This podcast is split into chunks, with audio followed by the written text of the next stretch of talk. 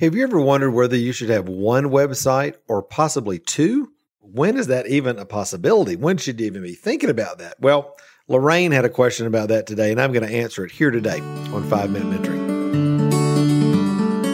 Have you ever wanted to have someone in your life who you could ask real questions about your art, your business, and even your walk with the Lord?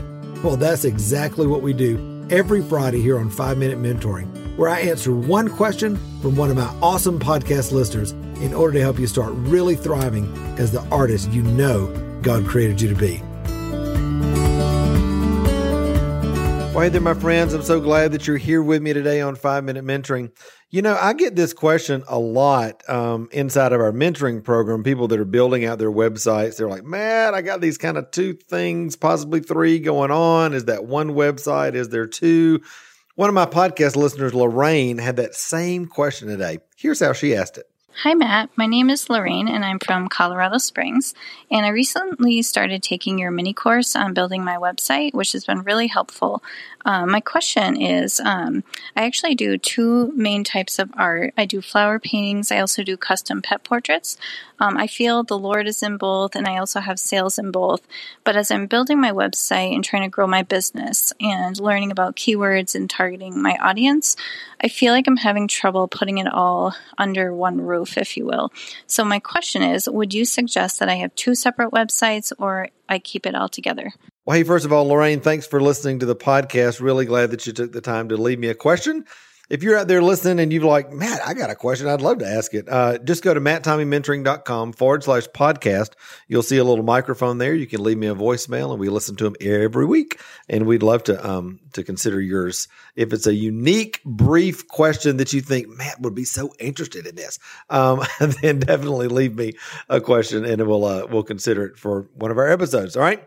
So, Lorraine, first of all, thanks for grabbing that mini course on how to build your website. So glad to hear that that is uh, a blessing to you. Um, here's kind of my rule, all right, on whether you should have one website or two. If you're doing uh, things that are related to your career as an artist, then I would say have one website. In your case, even though you're doing flowers and pet portraits, I would say that's all under the roof of you as the artist. And so I would say that's one website. Now, so when do you have two? Well, for me, let's take me for example. I've got my artist website, which is matttommey.com. That's all my baskets, my woven sculpture, my classes that I'm doing for artists, all you know, uh, for other basket weavers, all that kind of stuff is under my public persona as an artist of matttommey.com.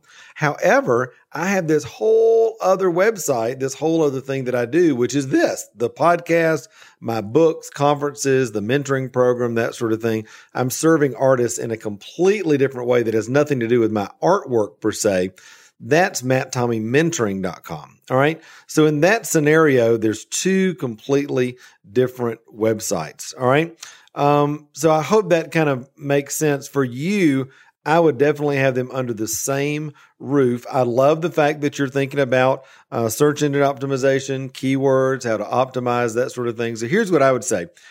Your homepage is there to uh, evoke a connection uh, to inspire and to hopefully make people curious enough to click and continue the journey uh, through other pages on your website. So, what I would encourage is on that homepage, make sure that you're speaking to that aspirational desire that the client has when they're coming to your website. That is, what are they looking for? What problem are you trying to solve? What are you? What emotion are you trying to, to evoke in them? What problem are you trying to solve? What uh, need are you trying to bring to the surface so that you can solve it through, um, you know, what you do as an artist?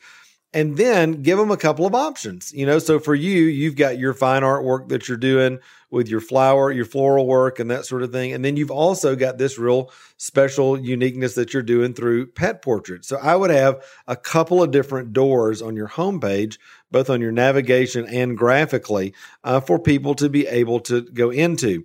Once they're on that page, like once somebody, for example, is on the pet portrait page, I would consider optimizing that page specifically for pet portraits and the other page specifically for your floral work. That way, you're getting the the benefit of what you can do uh, through search engine optimization on that page. So those kind of become anchor pages for those topics on your website, if that makes sense. All right, that's uh, my strongest recommendation on that. I've done that again myself if you were to go to uh, matttommey.com and you were to look at my basket weaving classes page, for example, that has been a page that pulls a ton of traffic and got is really highly ranked in Google because not a lot of other basket makers that teach classes uh, know how to use search engine optimization. Evidently, they do now if they're listening to the podcast. But um, you know that's something that I optimized a lot of years ago, and um, I always show up on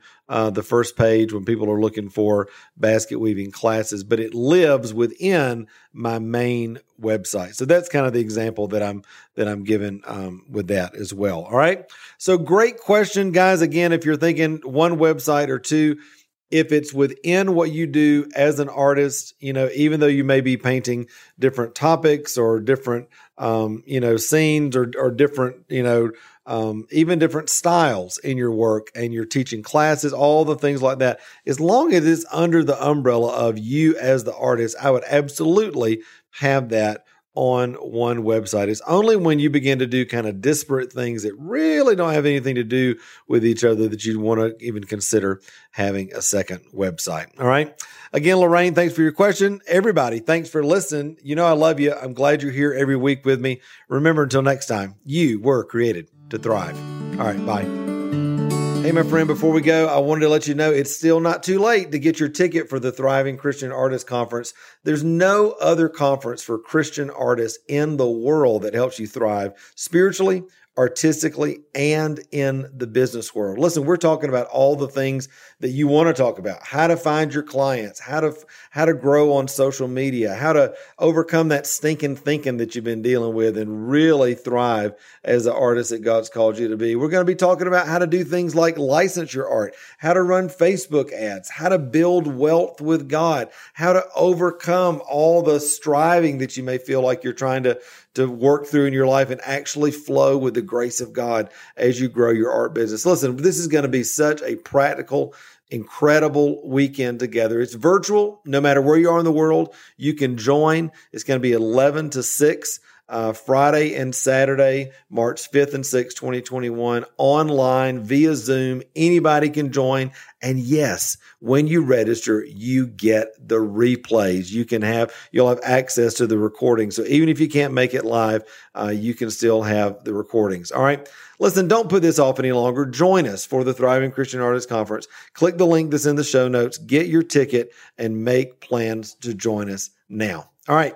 I hope to see you there. Bye.